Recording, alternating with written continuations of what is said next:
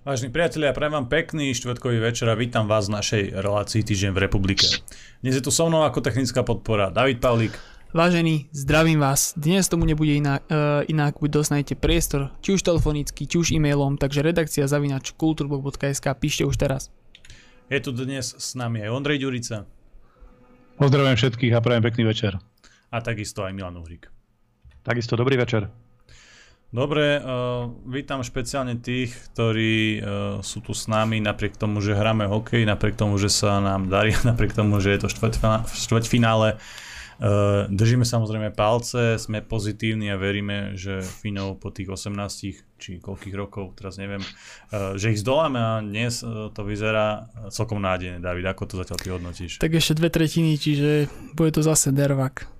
Dobre, ešte keď sme pri tých pozitívnych veciach, musím eh, sa podeliť aj s aj so štúdiom v Nitre, ale aj s vami, milí priatelia, s novinkami, ktoré sa mi dostali do rúk. Eh, týka sa to mňa osobne a taktiež aj Kultúrblogu. Eh, napísal nám pán docent Sabaka, ktorý nám adresoval predžalobné výzvy, jednu mne a jednu Kultúrblogu, v ktorých žiada, aby sme vymazali nejaké videá, nejaké relácie, lebo teda sú v nich šírené nepravdivé informácie o pánovi Sabakovi.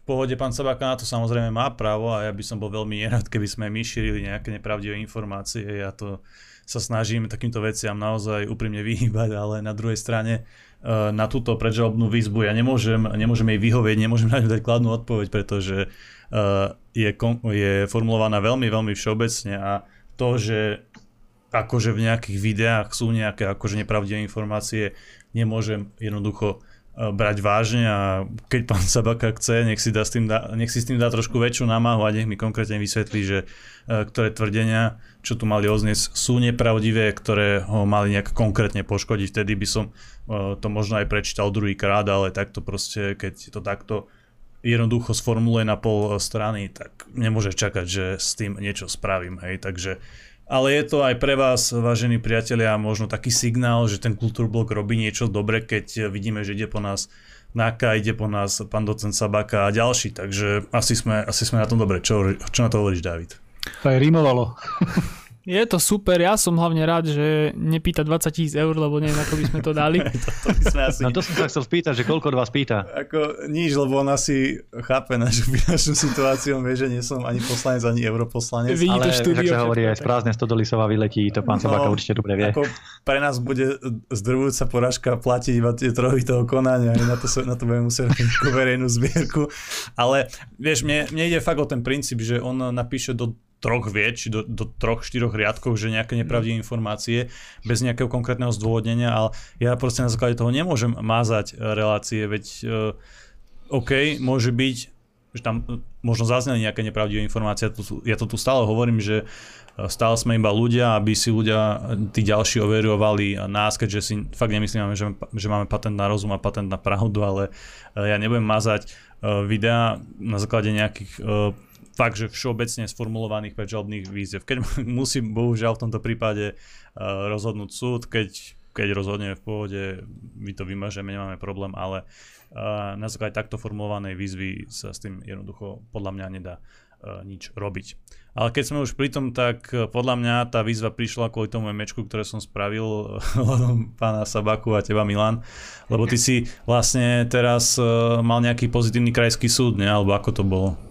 Áno, áno, e, odo mňa pán Sabaka takisto pýta 20, 28 tisíc eur pýta za poškodenie svojej údajnej dobrej povesti a za to, že teda som e, upozornil na to, že dostal od Borisa Kolára v rámci štátneho vyznamenania nie len nejaký čestný diplom za teda schvalovanie nejakých covidových opatrení, ale aj finančnú odmenu 28 tisíc eur, o ktorej sa v médiách, teda vo väčšine médií zabudlo napísať. Takže to vyzeralo ako nejaké morálne ocenenie, ale v skutočnosti teda to bola aj značná finančná odmena podľa môjho súkromného názoru. Ja som presvedčený o tom, že to bola odmena za to, že takíto lekári schvalujú alebo schvalovali provládnu covidovú politiku. No a Sabaka teda dal, podal na mňa aj žalobu civilnú za poškodenie dobrého mena, kde teda žiada tieto peniaze. A takisto ale požiadal o to vykonanie neodkladného opatrenia. To znamená o veľmi mimoriadný nástroj, ktorý sa využíva len vtedy, keď doma nejaký alkoholik bije manželku, alebo keď nejaký sused okupuje nejakému inému občanovi pozemok, alebo keď sa deje niečo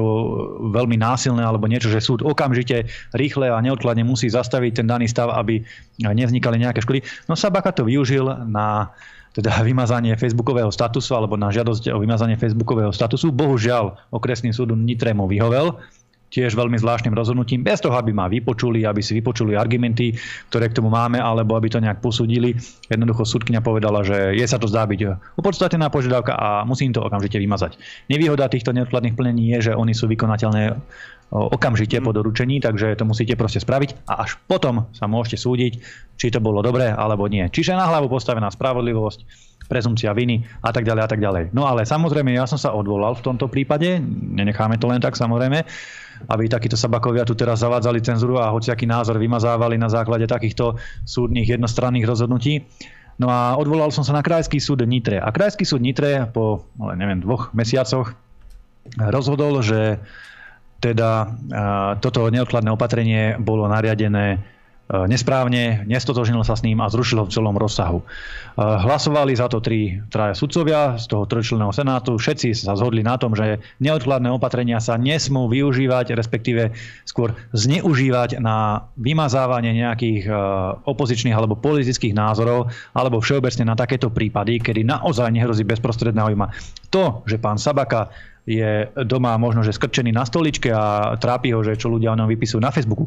Nie je môj problém, nie je to ani problém občanov, je to problém samozrejme pána Sabaku, nech využíva riadne nástroje. Čiže, eh, ale myslím si, že po Miňovi Mazurekovi toto je už druhý taký súdny, nehovorím, že spor, lebo ešte stále neprišlo k tým hlavným žalobám, tomu meritu veci, ale druhé také súdne rozhodnutie, kedy krajské súdy zrušili rozsudky tých nižších e, súdov, okresných súdov a v podstate vyhoveli tej slobode slova. Takže pevne verím, že aj na tých normálnych súdoch, na tých normálnych žalobách ukážeme Sabakovi, že on síce žaloby podávať môže, ale hm. prehrá ich jednu za druhou.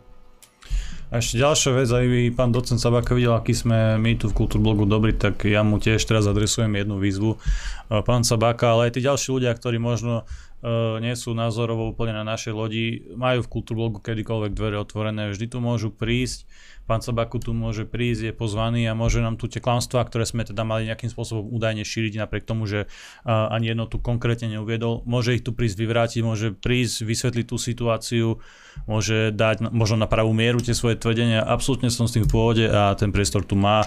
Ja by som bol osobne rád, keby ho využil, lebo veď e, tá debata by mala byť práve e, aj o tom, že si vymieňame nejaké úplne iné e, postoje, hlavne je to lekár, ja by som sa opýtal aj na ďalšie veci o zdraví, takže ja si myslím, že by to bolo plodné a ja verím, že pán Sabaka možno zváži túto možnosť a povie si, že tie žaloby nie sú dobrý nápad, že oveľa lepší nápad alebo lepšia možnosť je nejaká diskusia a tu na to naozaj možnosť má. Dobre, poďme teraz ale na trošku možno dôležitejšie, vážnejšie uh, témy. Milan, ty si tu dlho nebol kvôli tomu, že uh, si mal aj Europarlament a tak ďalej.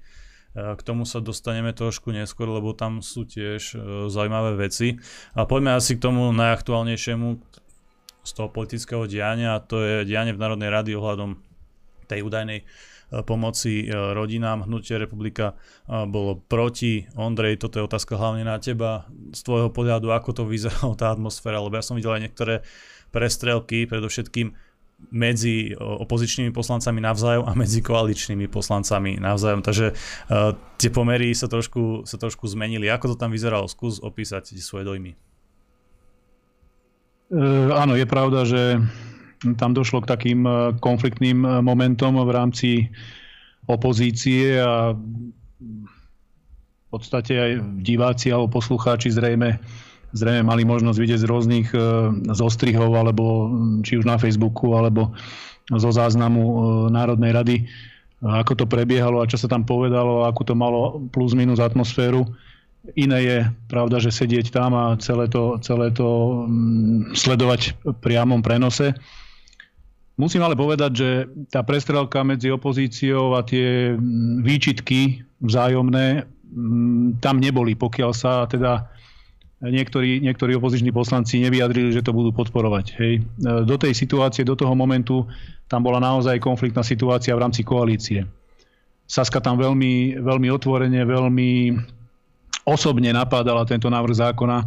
Poslanci z Osasky e, tam e, častovali e, Matoviča, že je to najneschopnejší minister financí, že klame od prvej chvíle, odkedy je, odkedy je súčasťou vlády.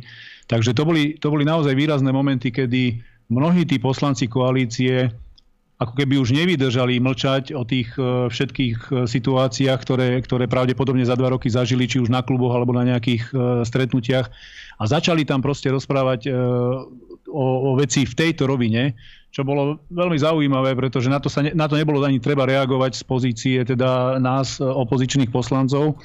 Ale potom sa to žiaľ zmenilo, pretože Milan Mazurek vystúpil v rozprave, vo veľmi silnej rozprave, kde to malo dve roviny z môjho pohľadu. Jedna rovina bola tá, e, že veľmi jasne, veľmi jasne a zrozumiteľne vysvetlil, prečo nepodporí tento návrh zákona, prečo je zlý.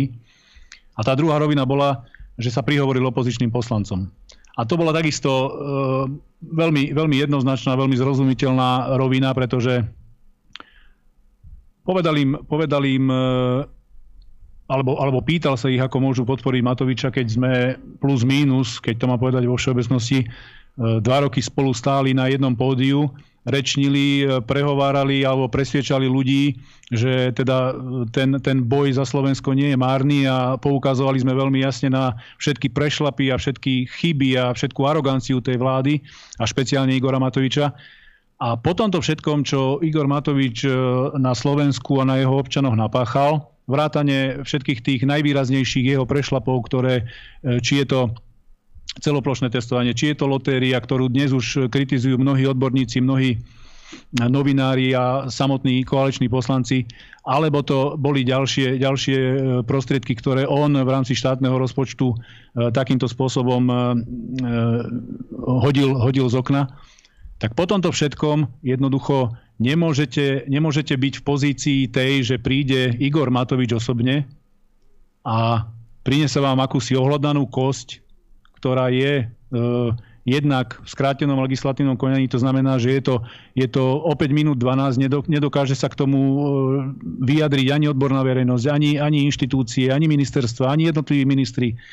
Nedokáže k tomu nikto povedať nič, ani dať nejaký, nejaký zmysluplný návrh, ani nejaký dialog o tom nemôže byť, pretože ten návrh zákona prišiel o 9. o 11. sa o tom plus minus začalo, začalo rokovať Takže ani samotní koaliční poslanci e, nemali ten zákon naštudovaný a priznali to osobne, že takto sa to jednoducho nedá, nedá e, pomenúvať a nedá sa to už v žiadnom prípade podporiť. No a popri tom všetkom teda e, Milan Mazurek veľmi jasne povedal e, smerom k opozičným poslancom, ktorí sa rozhodli Igora Matoviča takto podporiť, že to je nemysliteľné, že to jednoducho nechápe, ako, ako aj po vecnej stránke, aj po tej morálnej stránke e, môžu takýmto spôsobom sa postaviť e, v podstate na podporu Igora Matoviča. Pretože aj keď ste v tej Národnej rade a vidíte tie výstupy Igora Matoviča, tie nadávky, tú aroganciu, ten, ten posmech, to ako, to ako tam tí jednotliví ministri jeho, lebo aj on sám e, ešte pod, e, pod rúškom e, hovoril, že dostanem ťa do basy, alebo ty dokvákáš a podobne, tak jednoducho neviem, čo by sa muselo stať, poviem otvorene sám za seba, neviem, čo by sa muselo stať, aby som prišiel a povedal, že áno, idem s Igorom Matovičom rokovať a idem s ním jednať o tomto návrhu zákona. To sa nedeje, pretože treba si uvedomiť, že keď Igor Matovič priniesie v, ta, v takejto podobe alebo v takejto forme ten návrh zákona, tak jednoducho tým, že ho príjmete, tak ho legitimizujete Igora Matoviča ako osobu. A druhá vec je tá, že vy už potom nemáte priestor na to, aby ste niečo e, e, vyboxovali v rámci tých opatrení alebo v rámci tej, tej pomoci protiinflačnej. Vy nemáte priestor, pretože on prinesie minimálne minimum a povie si, snáď mi to v tej Národnej rade prejde. A keď mu to prejde, tak si povie fajn. Ale keby, keby ho opozícia, a v tom bola, v tom bola e, celá, celá tá podstata tej situácie, že samotní koaliční poslanci a koaličné strany s tým nesúhlasili. A keby sa k tomu pridala e, opozícia, tak dobre, môžeme sa baviť o tom, že by to nestačilo pri tom hlasovaní, ale ja vám garantujem, že keby tá atmosféra bola taká, ako bola na začiatku, keď som spomínal, že Saska sa do toho obula a začali sa tam oni e, navzájom napádať a začali oni proti sebe bojovať v tej rozprave, v tých faktických, tak garantujem, že by sa ukázalo oveľa viacej koaličných poslancov, ktorí by sa rozhodli to e, pod váhou tých argumentov a e, všetkého toho, čo by tam odznelo, by sa rozhodli jednoducho to nepodporiť. Tá atmosféra, tá situácia by sa úplne inak vyvinula. Preto bola tá retorika naša taká, že ste v podstate po, po, podržali a podporili Matoviča, lebo on mal naozaj na mále z tej rozpravy, z tých faktických, z tej atmosféry, ktorá bola v koalícii medzi tými poslancami, to bolo naozaj na mále. Poslanci Olano si nadávali medzi poslancami Sasky. Poslanci Sasky nadávali na Igora Matoviča priamo, priamo v plene Národnej rady. A v tejto situácii, keď sa oni takto hádajú a zožierajú, sa postaviť ako opozičný poslanec a povedať, že idem to podporiť, tak pre mňa osobne je to nepochopiteľné. Plus samozrejme všetko to, čo tu Matovič za dva roky napáchal. Nemôžete dva roky na ňoho e, kričať z námestia, prihovárať sa ľuďom a presvedčať ľudí, že e, najlepšie, čo sa môže stať, je keď Matovičová vláda alebo Hegerová vláda, v podstate je to jedno to isté, je najlepšie, aby, aby skončila, aby definitívne jednoducho ukončila toto trápenie a toto ničenie Slovenska a pri prvej príležitosti, pri takejto lacnej príležitosti sa postavíte a podporíte ho. To je celá podstata toho. Takže asi takto to bolo. Milan, otázka na teba. E, Hnutie Republika odmietlo tento návrh, už to o tom hovoril e, aj Ondrej, možno skús niečo doplniť, nejaké ďalšie dôvody a hlavne otázka, ako to vidíme s pádom vlády teraz po tomto hlasovaní. Či sú ešte stále otvorené nejaké možnosti? No dobre, treba trošku pripomenúť, že v čom je tento návrh zákona, respektíve v čom bola táto situácia odlišná od tých štandardných situácií, kedy aj opozícia niekedy podporí koaličnú alebo teda nejaký vládny návrh. Stáva sa to relatívne bežne, veď teraz boli aj tie nájomné byty a tuším jednohlasne prakticky parlament odhlasoval. Proste nekonfliktná vec, bežná nejaká záležitosť alebo nejaká technická, niekedy aj dobrá, všetci za to zahlasujú poriadku. Lenže toto nebola tá situácia. Toto nebola tá situácia. Toto bola veľmi vypetá situácia, kedy naozaj Matovič vysel na vlásku. Sáska na ňo tvrdo útočila. Veď keď ste videli tie vystúpenia vo faktických poznámkach tých predstaviteľov Sásky, veď to bolo niečo nehorázne. To boli ako opoziční poslanci. V danom stave Predstavte si, že ste Matovič. Na vás útočia a ste psychický, psychiatrický pacient. Stojíte tam, začnú na vás útočiť vlastní koaliční de facto partnery, a vy sa cítite úplne už len milimeter od toho, aby ste sa psychicky zrútili, zabalili to a zutikali volade preč, alebo proste sa rozhadali s nimi tak, že zajtra tá vláda padne. Lenže zrazu tam stojíte, voláte sa Matovič a zopakujem, ste psychiatrický pacient a zrazu sa začnú ozývať hlasy z druhej strany parlamentu, ako sedí opozícia, z tej ľavej strany, nie? z pohľadu rečníka a začnú hovoriť, áno, je to dobré, podporíme to, v poriadku návrh, gratulujeme, konečne niečo pre ľudí a tak ďalej. To je pre neho taká spruha, aj pre tých poslancov toho Olano, ktorí možno to nechceli podporiť, alebo aj tí za ľudia, alebo kolárovci. Pre nich je to taká sprúha, že sa môžu o tú opozíciu oprieť. Teraz môžu povedať, že ale veď pozrite sa, prešlo to aj naprieč politickým spektrom, nie len vládny, ale aj opoziční poslanci za to zahlasovali. Čiže je to uh, údajne teda naozaj dobrý návrh pre rodiny, čo samozrejme nie je pravda. Áno, on v niečom je dobrý, niečom je dobrý, veď nie sme hlupáci, každý to tam vidíme, že sú tam aj nejaké pozitívne elementy alebo momenty, ale v globále, keď sa to celé spočíta suma sumárum, tak je to zlý návrh, ktorý ešte viac ubliží celému štátu, republike, ubliží samozprávam, nejako nepomôže dôchodcom, nejako nepomôže rodinám, ktoré nemôžu mať deti, alebo teda ešte len sa chystajú mať deti. A napokon najdôležitejší argument, že dá tu pomoc ľuďom len rok pred voľbami. Čiže typická predvolebná korupcia, kedy vláda, to je jedno aká, rok pred voľbami začne rozdávať buď vlaky zadarmo, obedy zadarmo, alebo v tomto prípade, e, v tomto prípade teda uh, tieto, tieto rodinné baličky rodinám, ktoré sú vytipovali a samozrejme ešte do osád zvyšovať prídavky. Čiže v tom je ten návrh zlý. A toto bola tá situácia, kedy ten Matovič konečne mohol padnúť. A ako Ondrej povedal, a s tým sa dá len súhlasiť, veď to tam prežíval na vlastnej koži, v tejto situácii prísť a povedať, Igor, sme za tebou, no môže sa na nás polahnuť, my za to zahlasujeme a vďaka nám to prejde, je proste na hlavu postavené do čerta, veď e, tá vláda naozaj mohla padnúť, ten psychopat bol úplne e, naklonený, keby mu neprešla vec, ktorú on chystal e, pol roka alebo rok na ministerstvo financií, na tlačovkách to tam prezentoval, Veď by sa rozhádal ako pes so všetkými a dnes by tu tá koalícia už fakt nemusela byť. To nie je žiadne sci-fi, to je proste realita. Veď viete, ako Matovič komunikuje, ako komunikuje s vlastnými, ako komunikuje so Saskou. Keby mu to neprešlo, tak tá vláda tu naozaj nemusela byť. No a teraz kvôli teda istým opozičným poslancom, nebudem ich ani už menovať, aby to zase nebolo, že rozbijame opozíciu, ale uh, to vôbec tak nie je. Jednoducho malý, malý uh, Nikto od nich nečakal, že pomôžu Matovičovi, alebo respektíve podržia ho. Nikto to od nich nečakal. Možno ani samotný Matovič. A oni to spravili. A to je vidieť, že ty, prepáč, do toho vstúpim, ale to, že to od nich nikto nečakal, to je vidieť aj na, t- na tých reakciách tých, e, tých um, voličov, alebo no. jasné, ale aj samotných tých ich voličov na tých stránkach, keď si pozriete tie diskusie, tak naozaj to tí ľudia, ktorí sledujú opozičné politické strany a teda veria opozícii a, a sú takto, takto orientovaní, tak uh, takisto to nevnímajú tí ľudia dobre. To znamená naozaj, ako povedal Milan, nikto to od nich nečakal, oni to nepotrebovali spraviť, veď e, drvivá väčšina tých komentárov je naozaj, naozaj proti tomu, ako sa postavili a ako podržali Matoviča. E, samozrejme, aj keď tu bolo povedané, že či by padla alebo nepadla vláda, treba si uvedomiť, že za danej situácie by to bol obrovský krok k tomu, aby padla vláda. Jednoducho nemôžeme byť ani naivní a nemôžeme ani to stavať do tej roviny, že či tam zahlasovalo toľko alebo toľko poslancov a či by to stačilo na pád vlády, alebo či by sa ten Matovič urazil alebo neurazil, alebo by to predýchal, alebo by sa z toho vyliečil za dva dní. Bol by to obrovský krok k tomu, aby tá vláda bola ešte v horšom stave navzájom oni sami medzi sebou. Zoberte si teraz ilustračný príklad, doplním Ondria. Zoberte si ilustračný príklad.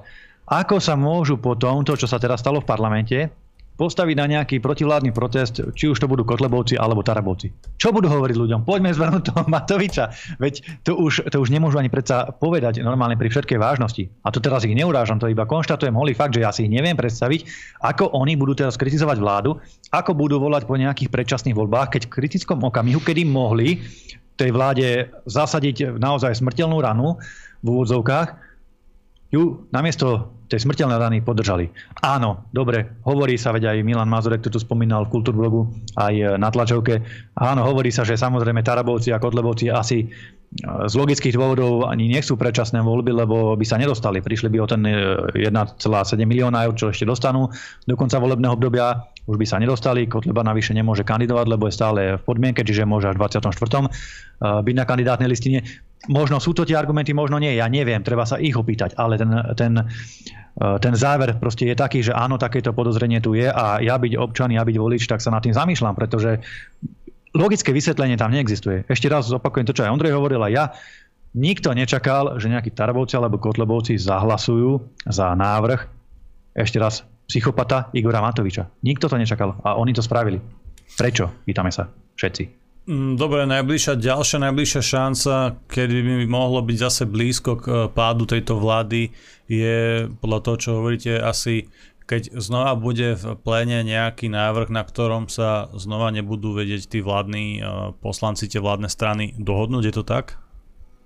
Isté, že len takáto konfliktná situácia nemusí nastať možno pol roka teraz, lebo psychopát Matovič je na pol roka ukludnený, prešlo mu to, čo chcel, plus minus, eh, plus minus autobus, okrem dane z ropy, ale tá ho až tak netrápi. Proste na pol roka eh, má kazajku a je spokojný a možno až o pol roka, alebo kedy zase vystrčí, veď o ňom dlho nebolo počuť, keď si spomenete o, tých, o tej epidémie, kedy nakupoval ruskú vakcínu, z ktorej nič nebolo, lebo to proste nevedel zmanéžovať a nevedel certifikovať a tak ďalej bolo obrovské fiasko, okrem tých lotérií a všelijakých týchto ďalších vecí, čo pomotal, tak e, teraz zase na pol roka bude mať e, pokoj, možno, že bude zalezený, volá kde na ministerstve a možno o pol roka, niekedy na jeseň bude zase comeback, vráti sa, vyleze z diery zase a zase vymyslí niečo nové a možno tam bude príležitosť najbližšie nejak ich rozoštvať a aby to konečne padlo. Uvedomte si ľudia, prosím vás, aj tí voliči, koľko robíme tých protestov, koľko, koľko petičných hárkov sa vyzbieralo, koľko kaďakých online eh, protestov a šliakých eh, nôd, alebo ako sa to volá, koľko vyhlásení bolo, aby tá vláda padla a my, my nemôžeme na to rezignovať teraz v kritických okamihoch, kedy si povieme, že no dobre, a ideme ich podporiť, podporíme ich však, čo? Čo budeme robiť? Nemôžeme, musíme na nich tlačiť, aby čím skôr padli, keď aj o rok to bude skôr, ale stále dobre, lebo za tie dva roky, čo Matovič síce dá niečo rodinám, navyše niektorým, niektorým, nie všetkým, aj to uvidíme, koľko im reálne dojde samozrejme, tak za tie dva roky tá vláda dokáže Slovensko totálne zničiť. Že neostane nič nielen z opozície, ale možno ani zo Slovenska, ako zo štátu, ako takého, veď to je na hlavu postavené a to nemôže takto fungovať. My nemôžeme teraz rezignovať na opozičnú prácu, lebo Matovič príde s nejakým nápadom, ktorý sa na prvý pohľad zdá dobrý. A hlavne, keď ešte môžem doplniť, že keď sme, keď sme sa bavili o tej situácii, že kedy bude príležitosť na to, aby tá vláda mala tak blízko k, nejakej, k nejakému konfliktu vzájomnému, tá koalícia e, vo vnútri, treba, treba to vnímať trošku s politickým citom, že toto bola špecifická a dá sa povedať mimoriadná situácia, čo sa týkalo tých vzťahov a tej atmosféry v koalícii, lebo tá nervozita, alebo tie konflikty tam vznikli potom, ako sa e, neschválilo to Ficové, Ficové vzatie do väzby v Národnej rade. Takže to bola obrovská konfliktná situácia v rámci, v rámci koalície. Tam vznikli veľké hádky a veľké spory. A toto bol okamžite, krátko na to, druhý moment, kedy to de facto mohlo skončiť podobne. No, prepač. Ja som mal už nachystanú teda takú hlavu, v hlave takú myšlienku, keby to neprešlo, lebo však sme ani vlastne nepočítali s tým, že opozícia niektorá za to zahlasuje. Uh, presne takú tlačovku v tom klasickom duchu, že by sme sa postavili a povedali, vidíte, nefunkčná vláda nevie vládnuť, nevie si presadení vlastné návrhy s vlastnými poslancami. Proste keď nevie vládnuť, tak nech ide preč, nech dá už konečne Slovensku pokoj a tak ďalej. No, nakoniec, nakoniec to prešlo, lebo, lebo Dobre, uh, hovorí sa o celkom takom zaujímavom návrhu, ktorý je, myslím, že znova z Matovičovej hlavy a to o tom, uh, že by nejakým spôsobom bolo určené, že v televíznych debatách by mali mať e, jednotlivé politické parlamentné strany zastúpenie v pomere k zastúpeniu v parlamente vaše názory na to, lebo vieme, že republika je veľmi vytrvalo a veľmi, veľmi silno ignorovaná, to nie len teda mainstreamovými médiami, ale aj alternatívnymi médiami. Uh, máte niečo k tomuto návrhu, či by to bolo spravodlivé, či by to nebolo spravodlivé a či by to tú situáciu riešilo? Aké sú plusy, aké sú mínusy? Mm-hmm. Mohol by som povedať, že nám to je jedno, lebo nás médiá tak či tak tie mainstreamové alebo veľké mass médiá nepozývajú nikde do diskusí systematicky a vytrvalo, naozaj nás ignorujú, blokujú, čiže či je taký zákon alebo onaký. Pre nás to, sa nič nezmení. Pre nás sa pravdepodobne nič nezmení, ale z princípu sa s týmto dá a nedá súhlasiť, ale skôr nedá, pretože e, zase z okolností, komu by ten zákon najviac vyhovoval. Kto získal vo voľbách najviac percent, 25, Matovič. Čiže najviac hmm. diskusného priestoru by malo Lano, Matovič, a potom samozrejme zvyšok toho priestoru by si delili všetky ostatné vládne aj opozičné strany dokopy. Takže e, absolútne by tie diskusie neboli nejakým spôsobom e, zaujímavé a vyvážené. To je ten argument, že prečo je to zlé. A na druhej strane aj my, keby sme pri moci alebo vo vláde a dlho o tom hovoríme a dlho potom voláme, že s tou objektivitou médií treba niečo spraviť. Treba niečo urobiť. Pretože tie diskusie nie sú vyvážené. Proste nie sú nie je možné, ako to bolo posledný víkend, že v každej jednej diskusnej relácii na každej jednej stanici a rozhlase bol niekto z hlasu, vždy, a potom niekto z koalície alebo z opozície. Opäť raz situácia, kedy v daný víkend strana hlas mala polovicu mediálneho priestoru a zvyšok politickej scény na Slovensku, vrátane vlády a zvyšku opozície malo tú druhú polovicu. Úplne neferové. To sú také situácie, toto bola individuálna nejaká situácia, ale dlhodobo vnímame tie trendy, a teda my najviac, lebo sme ignorovaní a, a cenzurovaní, že tie diskusie nie sú vyvážené. Nemajú tam rovnaké zastúpenie všetci, ktorí by tam zastúpenie mať mali. Nemajú tam zastúpenie ani mimo parlamentné strany, nemajú tam zastúpenie ani dokonca parlamentné strany, takže Áno, s tou objektivitou médií niečo treba spraviť. Ale opäť raz, nie tento Matovičov návrh, ktorý on e, nejak vyťahol, ja neviem odkiaľ, kde on vlastne chodí na tie nápady. Vždycky príde s, nejakým, nejak, s niečím takýmto a potom sa všetci chytajú za hlavu. Nie takto nahrubo, takto nahulá to proste spraviť, že kritérium zakazujeme vystupovanie mimo parlamentných strán v televíznych diskusiách a podľa zákona tam môžu vystupovať len parlamentné strany podľa počtu získaných percent. No, Takto sa to nerobí nikde na svete, naozaj nikde na svete. Veď predsa, uh, áno, vyvážené diskusie by mali byť, ale mali by sa tam tí hostia striedať nejakým spôsobom, nie že teraz Matovič. Ale on to robí kvôli sebe, však to všetci vieme. Dobre. Ja ešte vstúpim do toho, keď môžem, čo sa týka tých, eh, tých médií, musím to povedať, pretože to je častá otázka aj od ľudí. Aj nám to adresujú rôznou formou a v podstate sa to stále opakuje, že eh, tlačovky, hnutie republika, tlačové besedy alebo výstupy v rámci médií a nejaká, nejaká takáto línia. Chcem povedať, že Hnutie republika robí e, tlačovky, aj v poslednom období bolo niekoľko tlačových, tlačových besied, či už e, v teda priestoroch Národnej rady, alebo, alebo boli aj teda iných, iných miestach. Ale chcem povedať v zásade to, že my štandardne dodržujeme všetky tie pravidlá, ktoré pri takejto tlačovej besede sú. To znamená, my informujeme médiá, riadne si ohlásime e, čas, termín, miesto, dáme, dáme informáciu všetkým, ktorí, ktorých to má teda sa dotknúť, že tam budeme, ale realita je taká, aby si to aj naši diváci, aj ľudia, ktorí sa na to pýtali, vedeli predstaviť. Tak realita je taká, že my prídeme na tlačovú besedu a novinári, ktorí sú štandardne v tom vestibule Národnej rady, pokiaľ vidia, že ideme na tlačovú besedu my, tak tam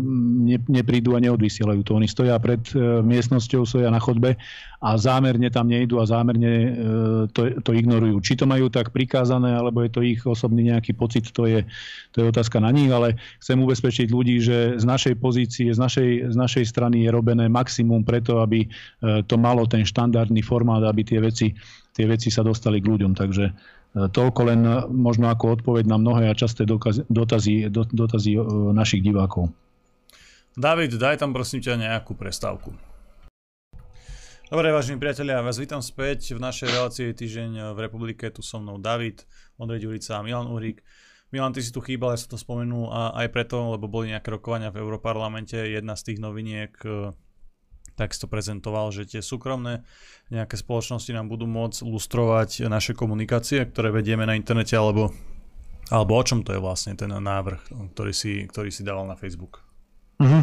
A to je iba z jeden z návrhov, lebo v tom Bruseli sa toho teraz až tak veľa nedieje, respektíve v porovnaní s tou vnútroštátnou slovenskou politikou to nie je až také zaujímavé, je to predsa len vzdialený Brusel a ľudí to až tak nejak nechytá za srdce, ale je to veľmi dôležité. Je to veľmi dôležité, lebo práve je na stole nariadenie, návrh teda ešte stále z komisie, návrh nariadenia na e, boj proti online zneužívaniu detí, proti pedofilom po slovensky povedané jednoducho ľudovo. E, to znamená, že Európska komisia zistila, že počas korony, počas covidu, kedy boli všetci na mobiloch a na počítačoch, prudko stúpla e, štatistika e, pokusov alebo aj podarených pokusov o zneužívanie detí alebo o vymáhanie nejakej detskej pornografie a takýchto, takýchto vecí, tak prišla e, s riešením, lebo hľadali riešenie. To je správne hľadať riešenie.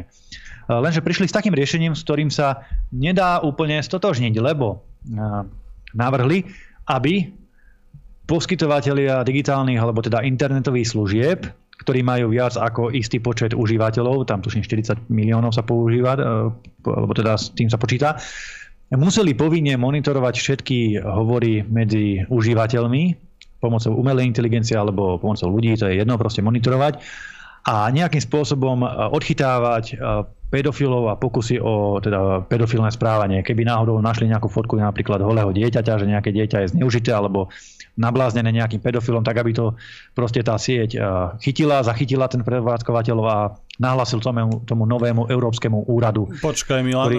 sekundu. Vieme, že pedofili sú proste odpad a boj proti ním je asi vždy na mieste a vždy bude správne, tak celkom ešte stále nechápem, že prečo to je vlastne zlé takýto návrh. No návrh je zlý kvôli tomu, že sa budú paušálne posudzovať a de facto sa budú čítať všetky správy, ktoré sa prečítať dajú. Nie šifrované správy, to znamená, že keď si na Telegrame vašom obľúbenom hmm.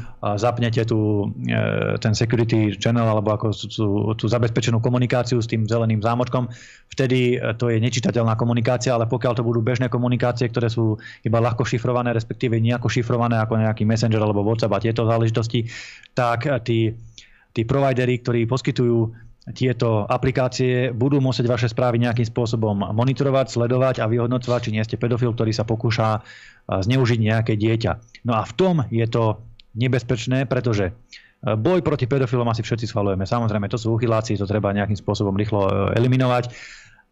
Lenže keby to Európska únia myslela s bojom proti pedofilii vážne, ja sa nahlas pýtam, keby to myslela vážne, tak predsa by nedávala Orbánovi a respektíve celému Maďarsku pokutu a tresty a linče za to, že schválili zákon proti pedofilom na školách. Vtedy im to vadilo, vtedy to bolo porušovanie práv ľudských a detských a neviem akých, ale zrazu, keď ide Únia a robí túto uh, nariadenie, ktorým, prostredníctvom ktorého budeme môcť sledovať všetky správy všetkých ľudí, a vtedy už je boj proti pedofilom dobrý. Keby bojovala Únia proti pedofilom naozaj opodstatnené, že to myslí úprimne, tak by vykopla všetky tie dúhové mimovládky zo škôl, čo tam chodia vymývať mozgy deťom, kadejakí, kadejakí tiež pometení, ktorí, e, boh vie, odkiaľ sa vzali, boh vie, čo tam tým deťom rozprávajú, na čo ich tam bulikajú. Vyhodili by všetkých a potom sa môžeme rozprávať o tom, že nech sa monitorujú správy ľuďom alebo nemonitorujú a hľadajú sa pedofily týmto spôsobom. Ale oni nie. Oni namiesto toho, aby urobili poriadok s evidentnými, s evidentnými pedofilnými alebo polopedofilnými záležitosťami, tak idú monitorovať zase komunikáciu všetkých ľudí. Pretože je to posledná bašta súkromia, ktorá ľuďom ešte zostala.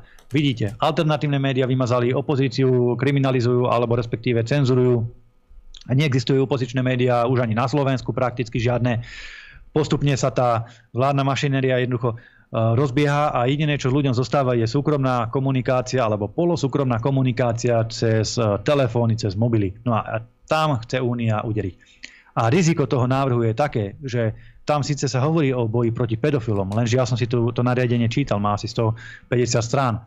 Nie celé samozrejme, lebo tam boli technické záležitosti, ale pointa je v tom, že v tom nariadení stačí vymeniť slovo pedofil alebo teda zneužívanie detí za politicky extrémistické názory, veď predsa to je veľmi podobné. Pedofili sú hrozba pre spoločnosť a možno o pol roka povedia, že aj, aj túto kultúrblok rozširuje nejaké nebezpečné My. informácie, ktoré môžu podnetiť v ľuďoch nenávisť a rozoštvať ich medzi sebou a viesť k nejakým negatívnym javom spoločnosti. Treba to monitorovať, treba tie správy a môžu monitorovať potom postupne, ako v Číne, jednoducho komunikáciu aj medzi ľuďmi a keď napíšete niečo politicky nevhodné, tak vás e, dokážu okamžite riešiť. Lebo už na to bude existovať úrad, už na to budú existovať technológie, ktoré tí, tie internetové spoločnosti musia kvôli tomuto naradeniu teraz vytvoriť, aby to všetko monitorovali. Stačí im potom rozšíriť e, okrem pedofilov ešte sledovanie súkromných komunikácií ľudí aj o nejaké extrémistické názory. A samozrejme to, čo je extrémistický názor, to povedia oni. To určí Heger, to určí Matovič alebo denník N a podľa toho potom ľudia budú stíhaní alebo nestíhaní. Dobre, vážení priatelia, asi ste to počuli sami, tak ja vám všetkým odporúčam, aby ste si teda stiahli ten Telegram a našli tam uh, Kultúrblog a ďalšie kanály, lebo ako tie sociálne siete na za chvíľku zrušia, to už mi je jasné, už aj tak nás viackrát niekoľkokrát nás zrušili na Facebooku, niekoľkokrát na YouTube a tak ďalej. To je proste bežný kolobeh nášho života na sociálnych sieťach. Určite Telegram, nehovorím, že to je najlepšia aplikácia alebo že to je dokonalá aplikácia, ale tam zatiaľ fungujeme bez cenzúry a bez obmedzení. My tam dávame rôzne uh, súťaže a tak ďalej, takže určite sa to oplatí a úprimne ešte nerozumiem ľuďom, ktorí ten Telegram nemajú, lebo je to absolútne super vec. Uh, sú tam tiež nejaké technické nedostatky, ale verím, že to sa nejakým uh, spôsobom samo vylepší. Milan, ešte jedna otázka. Asi si postrel, že americkí kongresmani sa zaujímali o Slovensko, ale však v súvislosti s nejakými dezinformáciami, hoaxami, uh, údajnými takýmito nejakými prejavmi a volajú teda po väčšej cenzúre na Slovensku. Ako to vnímaš? Lebo ja predpokladám, že okrem toho, že sa zaujímali o kultúrblog, asi ich zaujímajú aj opoziční politici. Áno, veď e, jednoznačne je to mierené proti ľuďom, ako sme my, veď to si uh, nebuďme hlupáci a nehovorme si, že to nie je o nás. Je to o nás, samozrejme, že to je o nás. Istým pozitívnym aspektom je, že Facebook na tieto kadejaké náreky a plače Hegera a podobných naďa odpovedá, že áno, oni proti e, nebezpečným názorom a hoaxom a dezinformáciám predsa už bojujú a že teda nie je dôvod na nejakú paniku alebo na nejaké stiažnosti. Takže snáď, snáď a teraz ja nechcem akože hovoriť, že to je v poriadku, snáď to zostane len v takejto rovine a nepôjdu ďalej, ale čo je zahambujúce a čo je fakt ponižujúce aj pre celú pre celý štát, pre celú Slovenskú republiku je, že ako sa môže premiér suverénneho štátu európskeho prísť stažovať riaditeľovi vo Facebooku hmm. na to, že, že na Slovensku nemá dostatok lajkov a že ľudia ich nemajú radi a radšej majú dezinformácie, lebo proste veria nie vláde, ale tomu, čo je realita, alebo proste iným názorom. Že nemajú radi tie vládne názory. Veď to je na hambu, veď to je na hambu. Predstavte si, čo ty si ten riaditeľ Facebooku musel o tom Hegerovi, Edkovi našom príspatom mysleť, veď to musela byť tak ponižujúca situácia. Viete, pán Klek, alebo to, Klek sa volal ten riaditeľ pre globálne záležitosti Facebooku, inak bývalý britský uh, vicepremier sa mi zdá, uh, tak viete, pán Klek, na Facebooku na Slovensku musíte viacej cenzúry zaviesť, musíte tam viac cenzurovať, musíte to tam ešte viac nejak eliminovať. E, Sice eliminujete, ale stále je to málo, lebo stále je tam veľa dezinformácií. Tu ľudia nie a nie nás lajkovať, nemajú nás radi, však to musel, to musel byť tak trápny, ponižujúci rozhovor. Už len, už len to, že sa s ním chcel stretnúť. Predstavte si, keď sa idete stretnúť s takýmto významným riaditeľom veľkej medzinárodnej spoločnosti, tak samozrejme musíte povedať dôvod. A to by som chcel vidieť napríklad.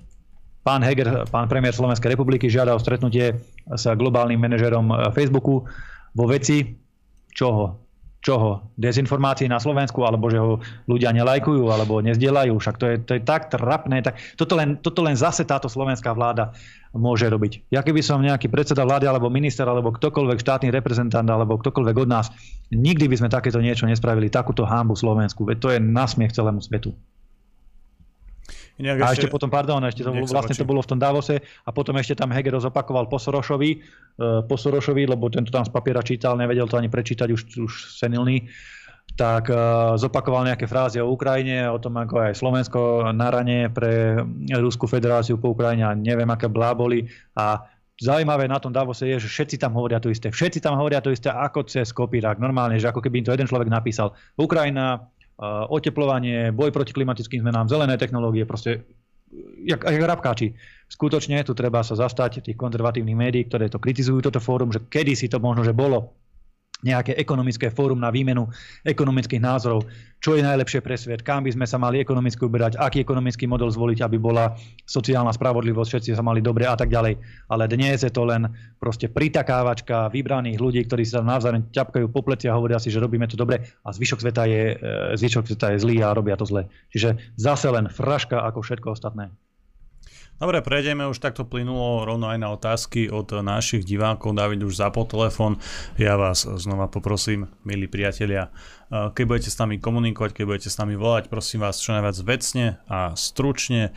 Myslíte na to, že, tu, že linka je fakt nabitá, že čakajú aj ďalší ľudia na telefonát. Takisto nám píšte maily na redakcia zavinač kulturblog.sk. Prejdeme hneď na prvú otázku z mailov. Pán Ďurica, nezdá sa vám, že tomu Matovičovi sa podarilo vás rozhádať? Výstup pána Mazureka bol vynikajúci a odpovede na jeho prejav rastie z neho veľmi dobrý politik.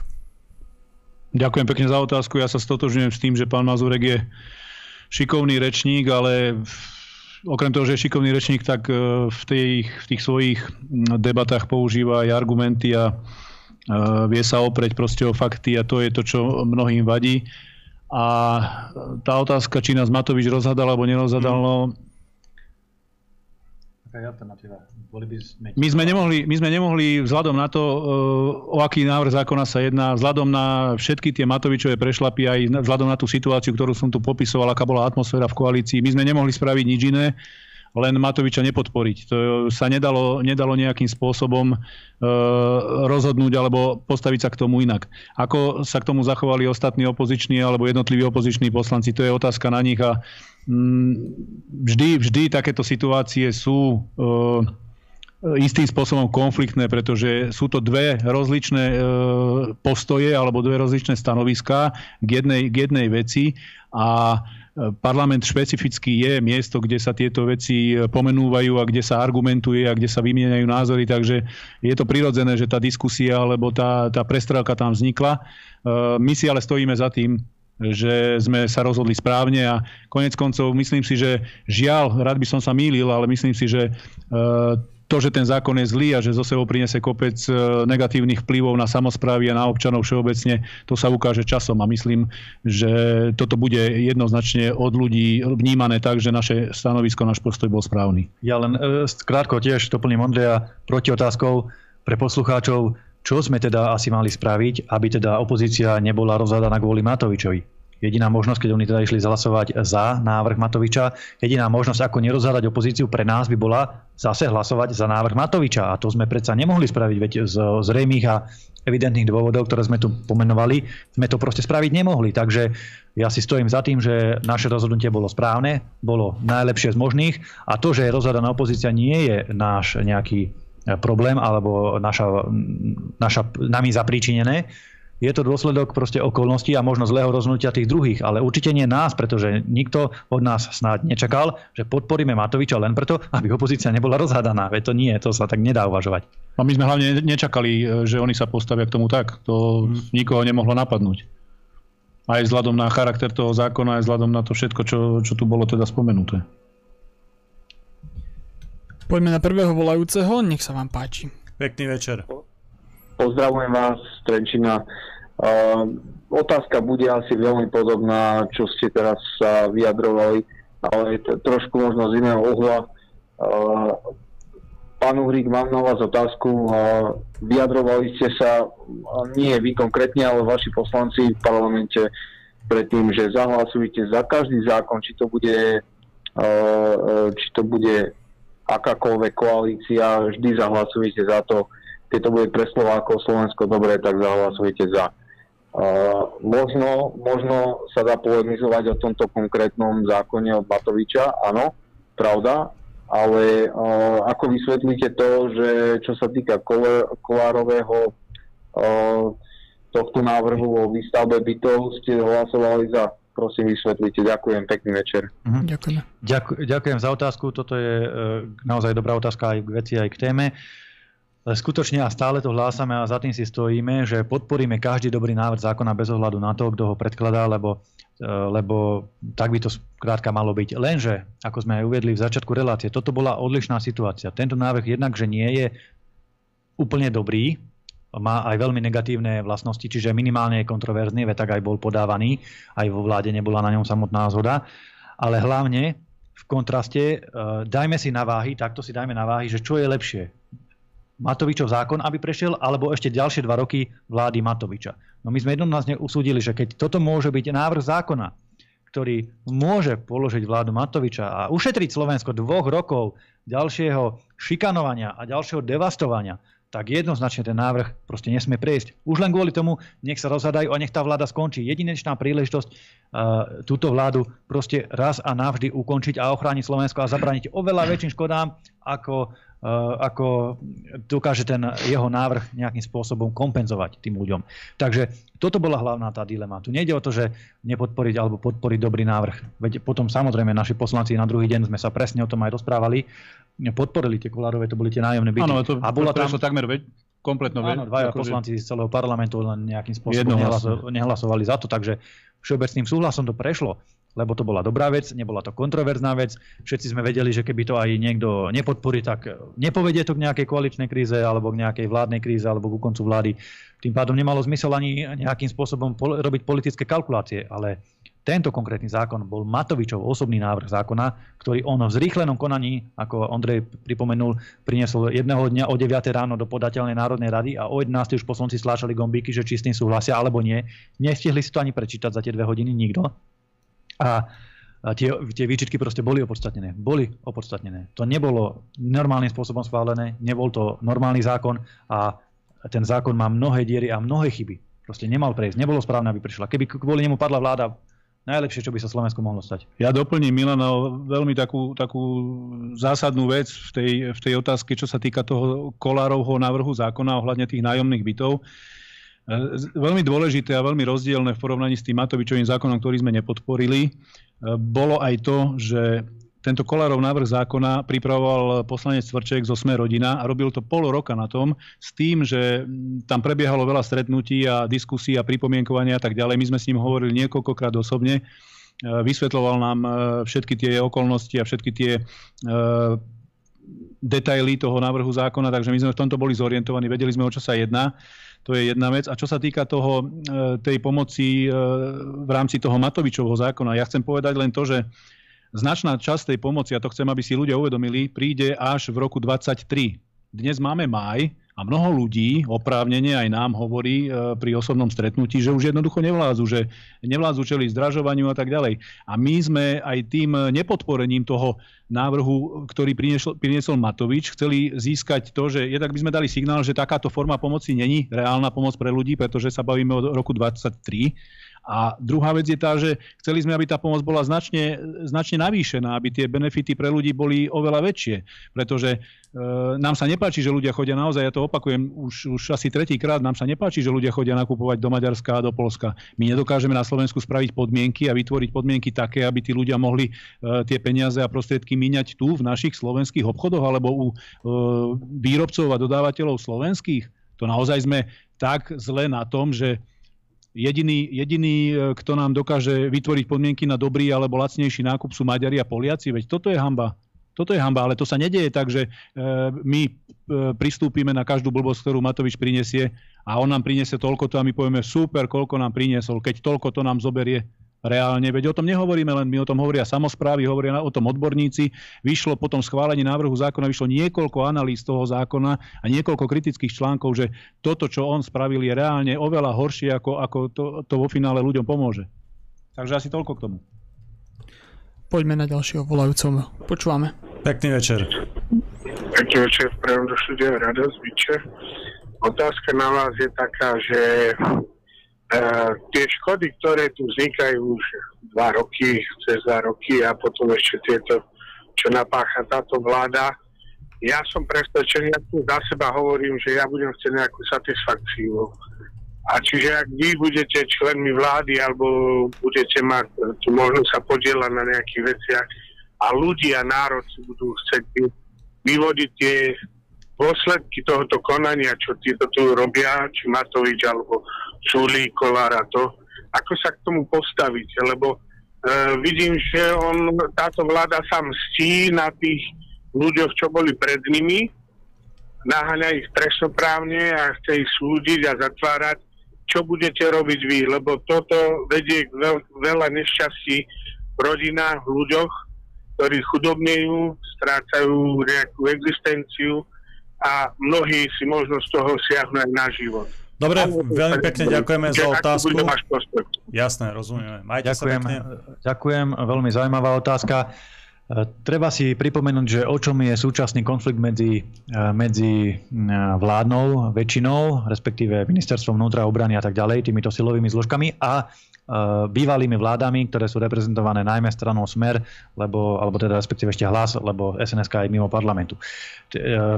Tento konflikt medzi nimi je do veľkej miery už osobný. Osobný. Oni sa medzi sebou naozaj ako ľudia ako politici, ako chlapí proste neznášajú. Nemôžu sa ani vidieť, nemôžu sa ani cítiť. Tam už spravodlivosť ide bokom, je to o osobnej pomste. Osobnej pomste Matoviča voči Ficovi, osobnej pomste Fica do istej miery voči Matovičovi snáď a proste takéto konflikty. Aspoň takto vnímam ja. My e, takéto konflikty alebo respektíve problémy ani so smerákmi, ani z Olano v tej osobnej rovine nemáme. Ja nemám s nimi ako človek, respektíve ako ľudia, my nemáme s nimi nejaké zásadné problémy, že ich neznášam a nemôžem ho ani vidieť alebo niečo podobné.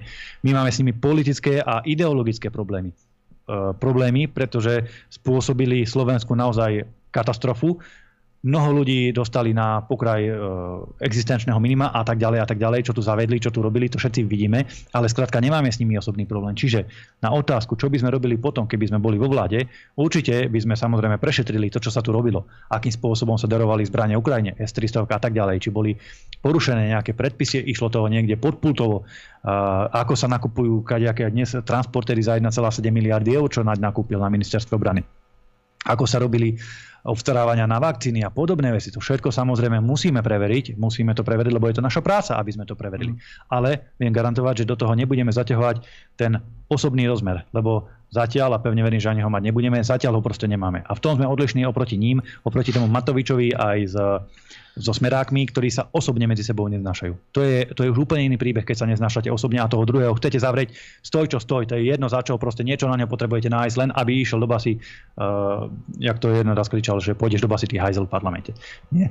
Takže to je úplne iná rovina, úplne iný príbeh a tomuto, tomuto by sme nemali sklznúť, lebo správne uvádzate, potom to vedie k obrovskému napätiu spoločnosti a nikdy nebude dobre na Slovensku, keď budú politici medzi sebou si vybavovať cez štátne zložky osobné účty a osobnú nevraživosť. Dobre, vážení priatelia, náš čas sme už dnes naplnili. Ja vám veľmi pekne ďakujem za vaše otázky a za vašu pozornosť, za vašu podporu. Dnes to so mnou bola ako technická podpora David Pavlík. Ďakujeme za pozornosť, dnes výnimočne, majte sa. Bol tu dnes s nami aj Ondrej Ďurica. Ďakujem pekne a pozdravím všetkých, držte sa. A taktiež aj Milan Uhrik. Ďakujem pekne, poďme pozerať ten hokej. Vážení priatelia, cvičte, športujte, študujte, posúvajte sa ďalej, vždy si overujte informácie, vždy myslíte samostatne a kriticky, overujte si mainstream, alternatívu a určite aj kultúrblok. Poďme vám dobrú noc.